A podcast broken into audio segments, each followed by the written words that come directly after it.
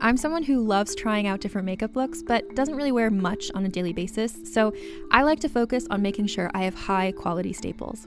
And whether you like a fresh face, full glam, or somewhere in between, you've probably seen Thrive Causemetics Viral Tubing Mascara. I've certainly seen it everywhere. You know, the one in the turquoise tube? So, that mascara, along with all of Thrive Causemetics beauty products, are certified 100% vegan and cruelty free, which I look for in makeup, and they've got excellent quality to match. And something I didn't know from all the mascara videos I've seen is that for every product sold, Thrive Causemetics donates either that same product, another product that is needed more, or a monetary donation. They've worked with over 500 nonprofits to help with a wide range of causes like supporting cancer survivors, people experiencing homelessness, education access, and so much more. Knowing that makes me feel even better about using their products. And I do enjoy using them. Like I said, I like having high quality staples, and so my favorites are products that are multi purpose, like the Brilliant Eye Brightener. It comes in a bunch of colors, and I like using them as eyeliner, eyeshadow, and even highlighter. Thrive Causemetics is luxury beauty that gives back. Right now, you can get an exclusive 20% off your first order at thrivecausemetics.com slash thrive. That's Thrive Causemetics, C-A-U-S-E-M-E-T-I-C-S dot com slash thrive for 20% off your first order. Hello, I'm Alison Larkin, writer, comedian, narrator, and host of the Jane Austen podcast. Join me as we embark on a journey through Austen's timeless stories, starting with Pride and Prejudice. The Jane Austen podcast with Alison Larkin is available wherever you listen to podcasts. Hi, I'm Keegan. And I'm Madigan. And you're listening to Your Angry Neighborhood Feminist. This is a podcast where we explore the world through our own personal feminist perspective. Is it? It is. Oh my god, wow. Welcome. Thanks. Hello. Hello, everybody. So, this is our What's in the News episode that we have every week. And last week, I think it was last Thursday or Friday, the news about Sudan really started breaking and um, coming in strong through mostly social media, some Western media outlets. And I posted on our Twitter because I had started thinking, like, people are going to wonder why we didn't talk about this. Yeah. And it's because last week we recorded our What's in the News episode early. Yeah. So by the time that was really, really hitting and breaking, we had already recorded our episode. Yeah, I mean, it's been a lot of stuff has been out for a while the past month. It's been pretty big, but also for me, it was something that I was aware of and I knew that we would discuss. But also, we've been talking about a lot of heavy hitters lately. We get very, very fired up. And I liked last week's mini episode because we had a chance to just kind of take it easy and enjoy and just talk about other things besides very serious topics, which I think sometimes you and I need to recharge and our listeners probably need to recharge. It doesn't mean that we are not interested in um, the more serious things going on. It just means that sometimes we're not going to get to it right away. So we are going to dedicate most of this episode to talking about Sudan. Yes. Um, it's something that I thought that we really did need to talk about Yes. because in large part western media outlets are not covering this as strongly as i feel like they should. I feel like they are beginning to cover it more mostly because of pressure from social media which whenever things first started i started you know seeing things crop up through social media influencers talking about it because there was a media blackout in sudan which we'll Yeah. talk about. Um, and I remember feeling, I think I'm very cynical in that I feel like people kind of do things to bring attention onto themselves. Yes. And that's kind of what I thought was happening here. Well, because a lot of people do it. It doesn't. Right. It wouldn't surprise me if a lot of people did do it for that reason, and it doesn't uh, surprise me that you would take it as that. Right. At first glance. But you know what? Honestly, even if that's why people are doing it, it doesn't really matter because it is actually important. Yeah. This is actually one of the cases in which really pushing this on your social media can actually make a difference and actually is making a difference. Yeah. So I support it in this case. And honestly, your intentions don't really matter Yeah, as long it's as still getting the. yeah. I guess publicity might be the wrong word, but the the viewership Well, uh, that it I mean, deserves. publicity. Publicity. It, Yeah. it's true. It's, Yeah. it's needed. So let's kind of talk about what's going on in Sudan. Let's talk about what um, prefaced the situation, what created the situation that is now going on in Sudan. Yeah, it's it's a long time coming. I mean, when I was in high school, we had a, a club called Save Darfur. Yes. And we all, you know, we had the shirts and that would donate money and all this kind of stuff. That was and a huge deal in the early 2000s. huge. Yeah. I mean, and I I went to high school 2006 through 10 and it was still a really big deal then and trying to raise money and awareness for things like that. So this is something that like I didn't even realize I've actually kind of known about for a really long time and how it's all kind of led up to this. Right. I mean, e- even in so much as like in 2012, I think it was, George Clooney actually went and got arrested and he was like we're going to have an, an enormous crisis on our hands. And that's what And i mean when i say that like yes maybe western news outlets have been covering this for the last month or so but this is something that's been going on for a decade or more more than, that. a decade Yeah, and like two. nothing has really been happening here Yeah. i mean well okay so let's start at the beginning there has been a dictator, President Omar al Bashir, in Sudan, and he has been the president for 30 years. He Yeah. became the president in uh, 1989. 1989 through a military coup.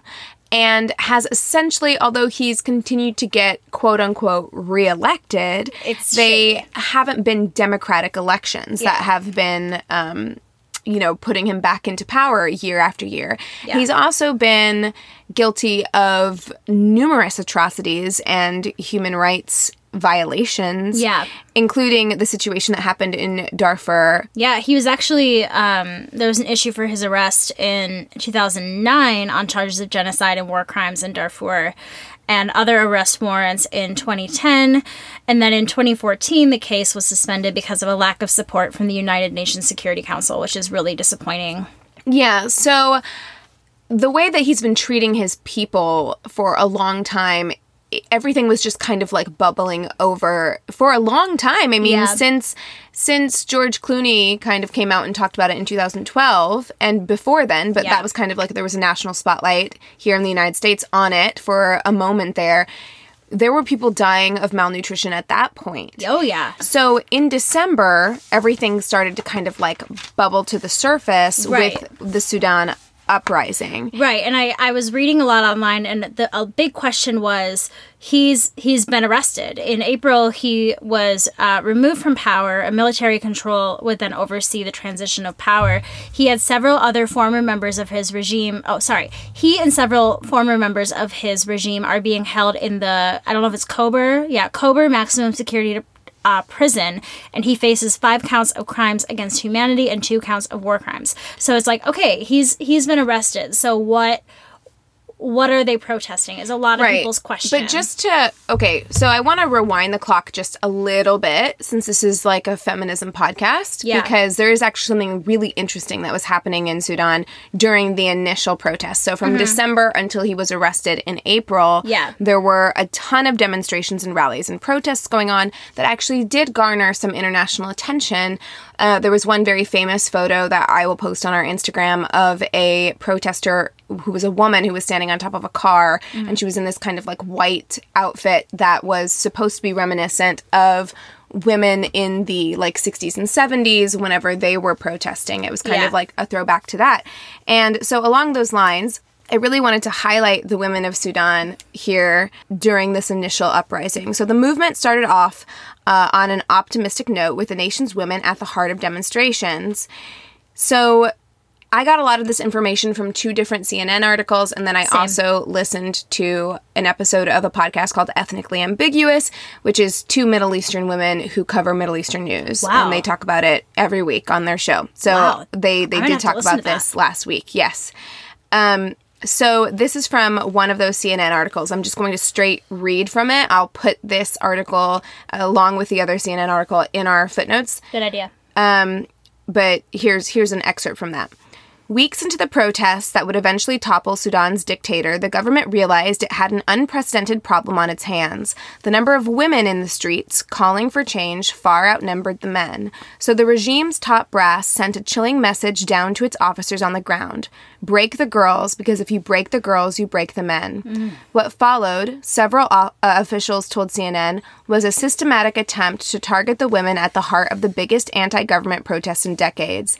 In the early months of the uprising, soldiers began to arrest women on the front lines in the capital, Khartoum, and activists say take them to secret detention sites where they were photographed naked and threatened with sexual violence. But Omar al Bashir's 30 year grip of power began to slip. Soldiers began to make good on their threats. Some women were beaten sen- senseless by police in public, others were dragged into the vehicles of security forces and raped, activists said. The orders from the regime were clear, according to one intelligence officer. We all know what it means to break a girl, he told CNN. The assaults set off a ripple effect of abuse. Husbands began to divorce their wives out of shame, and fathers beat their daughters into submission in an attempt to keep them at home. But time and time again, the women returned to the streets, throwing tear gas canisters back at the military, climbing atop car roofs to urge the protesters on, and manning food and drink stalls to help in any way they could. So, women in Sudan, despite being horrifically, I mean, they were systematically targeted in an effort to quell this protest, in an effort to, they thought if they could break the women, They could break. they the could break they the being, men. They were being used. They're being used because they were out in record numbers. But you know what? They continued to fucking show up. Yeah. And like, that's not a sacrifice that anybody should ever have to make. Never. Because it's horrific. But these. I, I just feel like whenever I was doing the prep for this episode and the research for this episode, I was just blown away by the people of Sudan, like their heart in this whole thing. They continue to show up Their passion and persistence is for democracy. It's it's Un- incredible. belie- because they know what they deserve and they know what they're getting isn't enough. And it's like if I have to go through hell and back, whether that means my life, my sanity, my body, they're Right. willing to make that be something that could propel this movement forward because clearly now it's gotten bad enough that we are set, we are finally Well, they just- taking notice. You, you like you also have to take into account a lot of these people.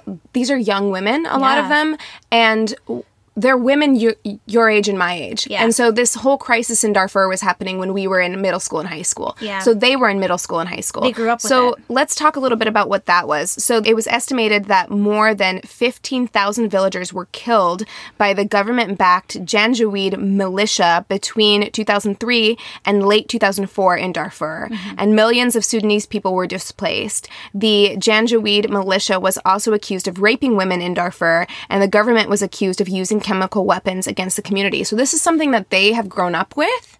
Uh, it's something that they're very familiar with, and they're at their breaking point. So I can very much see that they're at a place where it's kind of like it doesn't really matter what happens to us as individuals. We need to Yeah. secure this future. the idea of it being these young women who are uh, being the faces of this change and this movement um, reminds me a lot of the generation who's in high school, middle school right now, who's fighting against uh, gun violence. You know, they're the ones that grew up, you know, post Columbine. You know what I mean? They, they grew up that way and they see how wrong it is, and, and they have taken it in their hands to attempt to make some change. So to kind of piggyback on what you were saying uh, before, so eventually, after months and months of protest, because the protests began initially about poor living conditions and lack of food and people dying of malnutrition, and then it escalated into a protest to try and overthrow Omar al Bashir. And at that point it kind of to me it seemed like it became about um prevention of the whole situation happening again you know not having this person put into power and perpetually doing horrible things and continuing to be reelected in really shady non-democratic ways Right. and wanting it to be a, a an opportunity for people to start choosing their leaders Right. So after he kind of was taken out of power, of course, the people were overjoyed. There was a lot of celebrating in the streets. They Yeah. thought they'd won in, in one respect. And so they were talking to military leaders who were saying, okay, we're going to work with you on a however many months, Yeah. you know, plan to transition power into a democratic process to give it back to the people. Yeah. And then they kind of pulled back on that. They kind of reneged on that. And instead of it becoming a democratic process, they were leaving a lot of the people in charge who had been in charge whenever um, Omar al Bashir. Omar al Bashir was was in charge. So a lot of his people were still high up in the military. Uh-huh. And so what it felt like then to the people was we're just going to have another dictator take his place. Like that's what's going to happen here if you don't allow the people to kind of take over in this situation. And that is what has kind of spurred on the most recent spat of of demonstrations which Yeah. has led to really really terrible uh, bloodshed Yeah. So this activist Omar Al Nil told CNN all Sudanese people are in the street and demanding the downfall of the regime and not recycling the same people. So, the people of Sudan began a peaceful campaign, which includes not going to work and general civil disobedience for a civil state. Yeah, they're um, saying that the streets of is it is it Khartoum? I think it's Khar- Khartoum. They're saying that the streets are like mostly deserted, and a lot of like you said, it's it's very peaceful protest. Um, on May thirteenth, there was a sit-in in the capital. And um, un- unidentified attackers opened fire, and a mil- military police officer was killed. There was 118 dead total, and a large number of the protesters were injured as well. So these are, like, again, very, very peaceful protests, and they are being treated Right. These people are Horribly. are unarmed. Um, Yeah. A lot of it is just refusing to go to work, refusing to open shops. It's essentially like a strike. Yeah. And there were, I think, three people during this strike who were killed, unarmed people who were killed during this protest, and a lot of other people who were working jobs that the government considered to be essential mm-hmm. were forced at gunpoint to go back to work. Mm-hmm. So so that's that all happened and there was there was just continued bloodshed in the street on and off. So very recently a bunch of soldiers and paramilitary groups uh, opened fire on a pro-democracy sit-in in khartoum leaving at least 118 people dead. That's from the central committee of sudan doctors. 40 bodies were pulled from the nile and doctors have been reporting more than 70 cases of rape during this attack. The government has admitted to only 61 deaths and hasn't bothered to address the accusations of rape at all. The World Health Organization has reported at least 784 people in Khartoum have been wounded in the last week as a result of military confrontations. And the massacre has horrified human rights activists and governments worldwide. Yeah. Sudan is sliding into a quote human rights abyss, according to the United Nations, and they are calling for an independent investigation. Yes. So, for what the United States is doing to attempt to to help them out, um, critics have definitely accused the White House of inaction because, of course, it's Donald Trump. What what do you expect? But there's a man named Donald Booth who is a retired U.S. ambassador and former special envoy who will lead the U.S. efforts.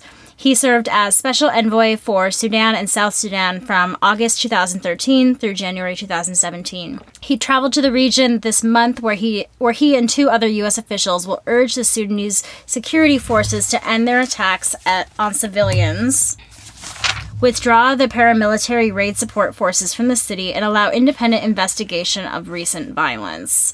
So there it seems like finally there are other countries who are intervening and, and attempting to get involved. And something about this man Donald Booth that I that really stood out to me is that he's he's retired. He's done. Like he, So he's, doing done this of his own. Exactly. volition. He knows that he can do good and um, hopefully make a change, and that made me really happy. That stood out. It's just unfortunate. His name is Donald. Yeah, I was like, uh. Donald has been ruined for everybody, He sullied the good name. We just have to think of Donald Duck. or Donald Glover. That's true.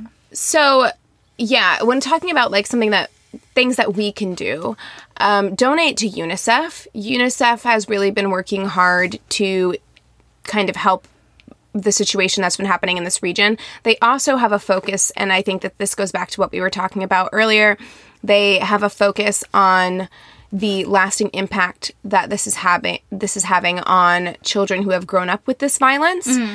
and what that's doing to the children the last couple of generations who have grown up in this kind of unrest and um, trying to figure out how to navigate that and get Yeah. them the kind of help they need. Yeah, one thing to be aware of though, another article that I read is a lot of fake Instagram accounts who are asking for money and donations and Yes, things like that. So there's t- a couple verified GoFundmes. Yeah. Uh, but other than that, you really need to be very careful. Yeah. About don't. You can do it with the best intentions, but just know that people suck, and there Yeah. always be people out there who are trying to like take advantage of you. yeah, it's kind of like Kony 2012. Yes, girl. I know could- someone who did that. we can have a whole talk about that. Right? Um, okay, so another thing that you can do, and I just want to talk about this really quickly, and this is the last thing that we have to talk about, or I have to talk about about this subject. Um, there was a media blackout in Sudan with the government cutting off access to the internet, and that made it difficult for protesters to communicate with each other, and it also made it hard for people for the people of Sudan to communicate what was happening to the outside world. So sharing what is happening in Sudan actually, you know, sharing that to your social media accounts actually is important. It actually does do something. I do encourage that you do that. Changing your profile pictures to like that dark blue, it made me Google it. It made Right. me want to figure out what was going on. So, you know? As you may have noticed, a lot of people have been changing their profile pictures to this color of indigo. We did that on our Instagram. Uh, I've noticed a lot of people, especially on Instagram, but also across other social media platforms, Twitter and Facebook, uh, that are also doing that. And I will explain why that is something that's happening right now. So, Mohammed Hashin Montaj was 26 when he was gunned down by Sudanese security forces last week. And his favorite color was this shade of indigo blue, and it has become a symbol of Sudan's pro democracy uprising.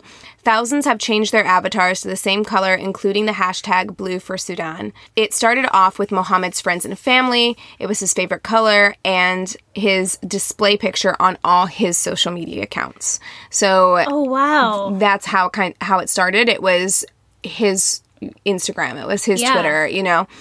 And now it represents all martyrs and standing in solidarity with the people of Sudan. Wow. So I know it can seem like this gimmicky, hopping on the bandwagon, Kony 2012 kind of thing that people jump onto.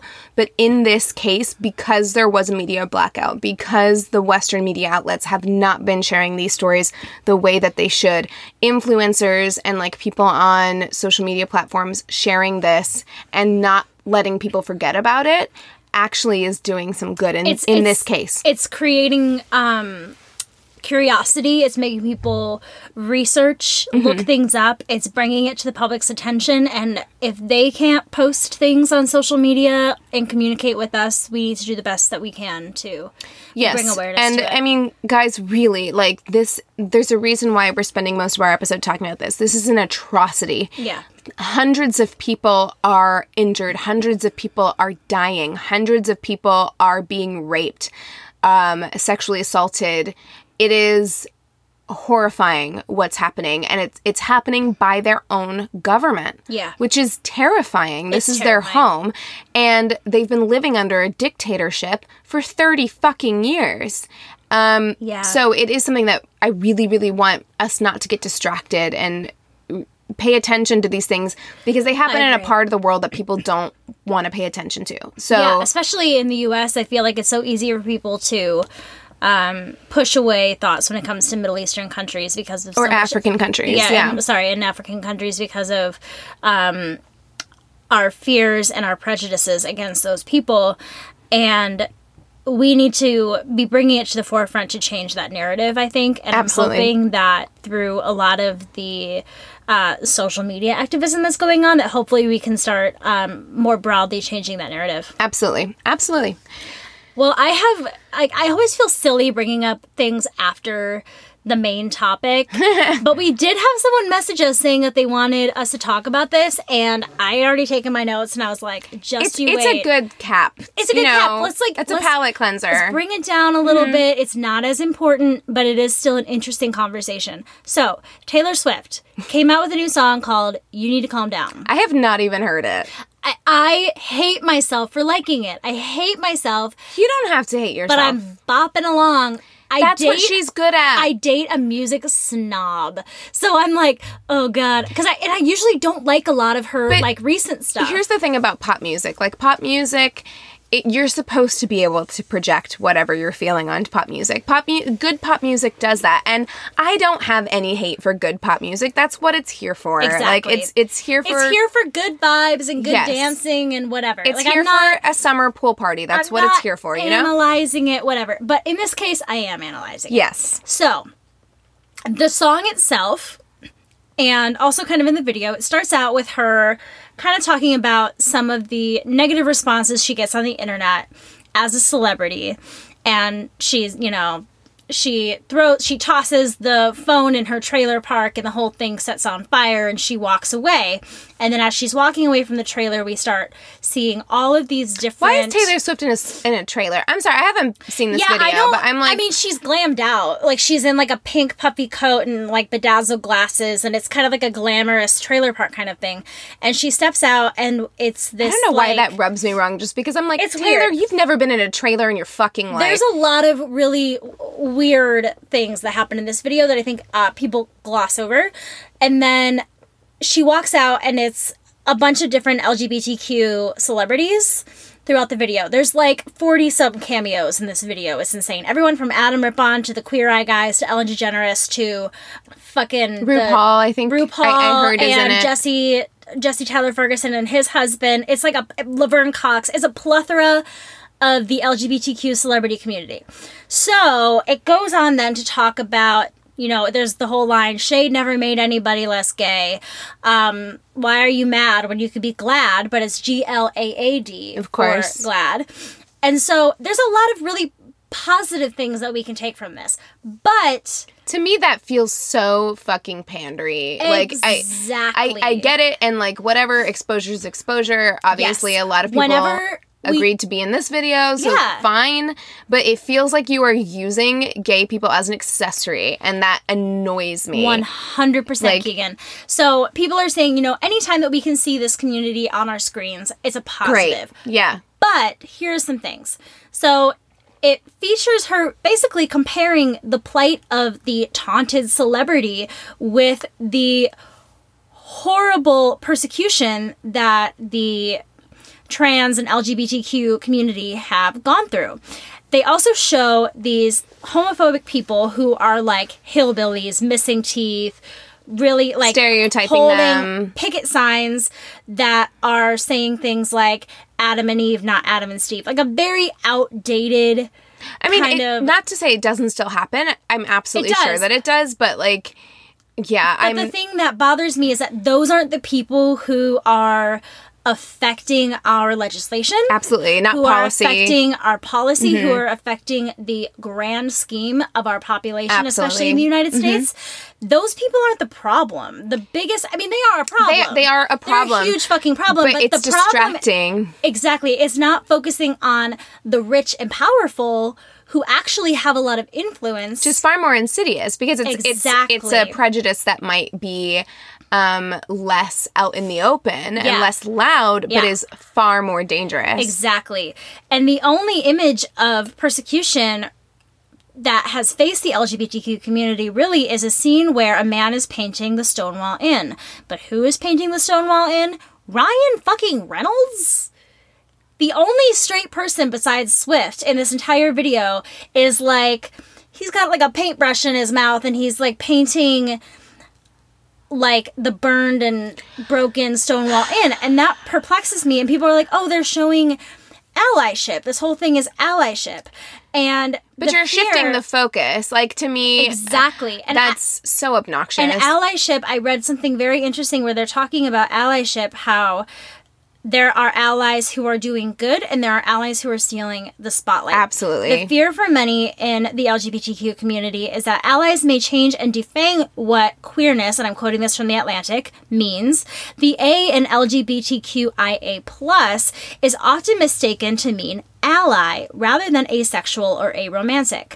And there's a quote that said if heterosexuals become overly important in the gay movement, then it becomes harder to talk with precision Mm-hmm. about what the movement is actually for. Amen. It's So- not about us. I think about Yeah. this every time Pride comes around because it's not like I don't want to like slap my face in glitter and put on a rainbow tutu and go to Pride. Like I do. It's turned into a party. It's not about me, and I'm very, very aware of like I don't want to make these events that are meant for a marginalized community Yeah. about the straight community. Well, and you bring up a- another point that I had written here where a lot of people have turned pride into being this party. I have Mm-hmm. a lot of friends, especially back home, where it's like, it's pride, like let's get drunk and wear rainbows and yeah, it, sparkles. I'm, I'm sorry. It's not St. Patrick's Day. It's not. It's a. It's really. It, it distracts the focus of what pride is supposed to be. Explainer for Vox, Alex Abad Santos says, "It's hard to shake the feeling that the commercialized mass appeal." Has further dampened the Pride's month's fiery political roots and helped obfuscate the less pleasant, less talked about issues that matter for many people in the LGBTQ community. So he is talking about how it is taking away from where we need to be putting our focus and where we continue continually need to be focusing on change and bettering the community rather than it's, it's not there's pride it's a celebration but at the same time it's a time for us to focus on where things need to change. And as an ally you should be focusing on how you as a straight person can help make positive change. And to be spreading the history of what pride really is because i feel like that is a weapon that a lot of homophobic people put in their arsenal uh-huh. that pride is just a party where you can walk around half naked and they don't understand. You as an ally should be spreading the information of how pride started yeah you pride should, was you should not riot be celebrating right i mean like of course like be an ally celebrate with your like your your lgbtq Totally. friends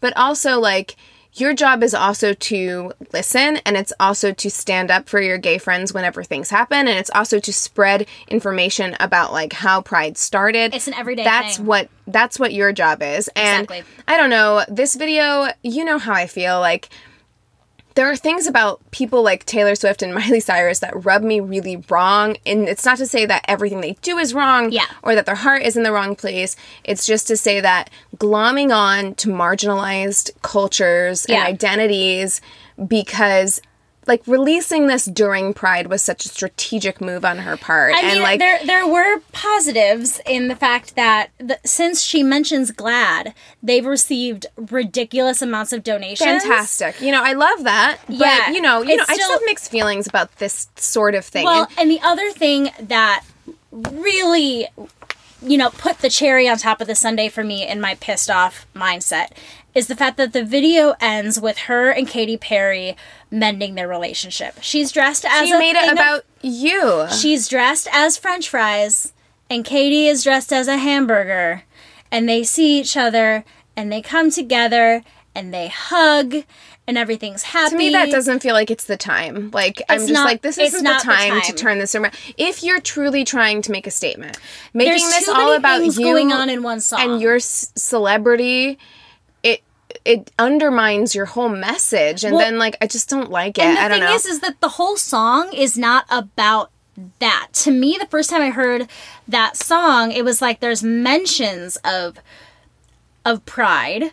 And I was like, that's so cool. And then I see the video, and that's like the premise of the whole video. Feels gimmicky. Yeah, it's so gimmicky. Yeah. Yet she's starting talking about mean tweets she gets. She's like, damn, at 7 a.m., like I'm starting my morning off with this like hate mail. And then it moves on to something so serious that sh- that I'm I'm hoping is making people think and is thought provoking that they do their own research. Mm-hmm. And then it's ending with something that's very selfish.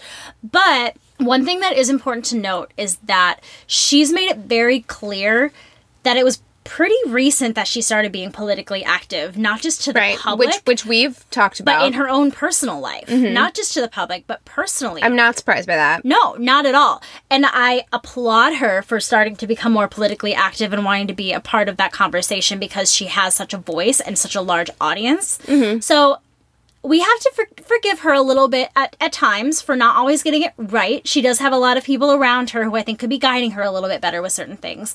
But we we do have to, you know, give her credit where credit is due, Sure. yet still critique Yeah. I you the know things her downfalls because she needs that. She can't continue to do those things. same way about her as I do about Miley Cyrus. Like they to me they're on the same I level. mean, Miley at least identifies as being Yeah, but that's part of the problem with her Yeah. because she had a thing after she married Luke Hemsworth where she was Liam. like whatever, where sh that brother Hemsworth brother, where she came out and was like because she identifies as pansexual where she's Yeah. like I think this is a real win for the queer community because it says that like even though you're queer, you can still marry a man and you're still queer. And I'm like Yes, you can marry a man and you're still queer, but like you're centering yourself in a way that I think is so gross and you're glomming on to these identities. It just uh, to me, and this might be wrong, and I might get some hate for saying this, but like to me, both Taylor Swift and Miley Cyrus, they do this thing. Miley Cyrus did it with the black community as well, Yeah. where they do this thing where they don't want to be rich, boring white girls, privileged white girls, and so they glom on to other identities yeah. In order to make themselves more interesting. There's and other like ways to do it that's very fascinating. and. I'm not saying she's not a member of the the LGBTQ community. I'm not saying that I'm undermining mining her sexuality in any way. I'm just saying centering your relationship with a man and Yeah. your marriage to a man yeah, as something that is some benchmark win. win for the LGBTQ community is so misguided and like it's tone bizarre. deaf. It's very bizarre, but um, I think Taylor Swift's intentions were good. Like Yeah. I understand kind of. I think they were as good as much as anything she does because as we said in our problematic faves episode, I don't think Taylor Swift does anything without carefully calculating oh how Oh my it is God, for her image. her release dates, her Easter, it's right. There's there's no way that like she would ever do anything Yeah. that would be hurtful to her own image. So I think that she did this with the best of intentions as much as you can within capitalism, you know. So um so yeah, I have mixed feelings about it, but yeah. okay. So, guys, You guys, that was okay. a lot. So our cutoff for our coming out stories is done, but we lengthened when we are going to be recording that episode. So if you haven't sent one in and you're worried that it's too late, go ahead and send them in, and we'll we'll just keep taking them. We'll keep know? taking them. If if it's too late, you know, we're sorry if we don't get around to reading it on our episode. We'll try and make time for it, maybe during a mini episode another Yeah. week. Uh, but definitely just go ahead and send it in anyway if you're Yeah. thinking about it. We've gotten a few more this week, so we're really excited to record that episode. Um, and you can send in those coming out stories or your sister solidarity stories to neighborhoodfeminist at gmail.com. You can also get us on Instagram. Again, thank you guys. We are over 10K on our Instagram, which is awesome. And now we we're at 10K downloads. We got 100,000 downloads. 100,000 downloads. That's Yeah, so we we hit we're over our 100,000 download mark and that's a huge accomplishment for us. So thank you guys for doing that. We are so happy that you're enjoying the show and you know, you continue to tune in every week and listen. That's so important to us and it makes us feel really good and um, you know, if you're wondering what you can do for our show, just tell a friend, talk to people about it. That's really the best thing that you could do for us. It's it's so helpful to us, and we thank you so much. yeah, word of mouth has been a very powerful thing. Absolutely. Um, you can also follow us on Facebook. We have a business and a group page. You can review us on our business page. You can also review us on Apple Podcasts. We would love more reviews there. Uh, we'll feature you on Reviews Day Tuesday. you sure can get us on YANF Podcast, Y A N Y-A-N-F. F Podcast. Or You can listen to us on Radio Public. I just had a friend of mine recently. She listens to Radio Public every week. Mm-hmm. She listens to us on Radio Public every week, and it is a small but very helpful way Yeah. uh, to support the podcast. So yeah, Yeah, thanks you guys so much for listening. I hope you enjoyed another mini episode. With all that being said, we encourage you to, To rage on. Bye. Hey there, this is Justin Bartha. I made a funny new podcast, King of the Egg Cream. It has the greatest cast in the history of podcasts with actors like Lewis Black, I'm torn by my feelings for two women. Bobby Cannavale, You can eat it, or if someone hits you, you can put it on your cut. Melanie Lynskey, I wonder what these marvelous things are that look just like boiled chicken feet. Jason Ritter, I can break things and pick locks and kill people. Michael Stuhlbarg, The whole point is to inspire people that they should make themselves better. Ari Graynor, No, don't whet its appetite. What are you, an idiot? me, Justin Bartha, That's not just any egg cream, that's a Lemke's special. and all narrated by the hilarious Richard Kind.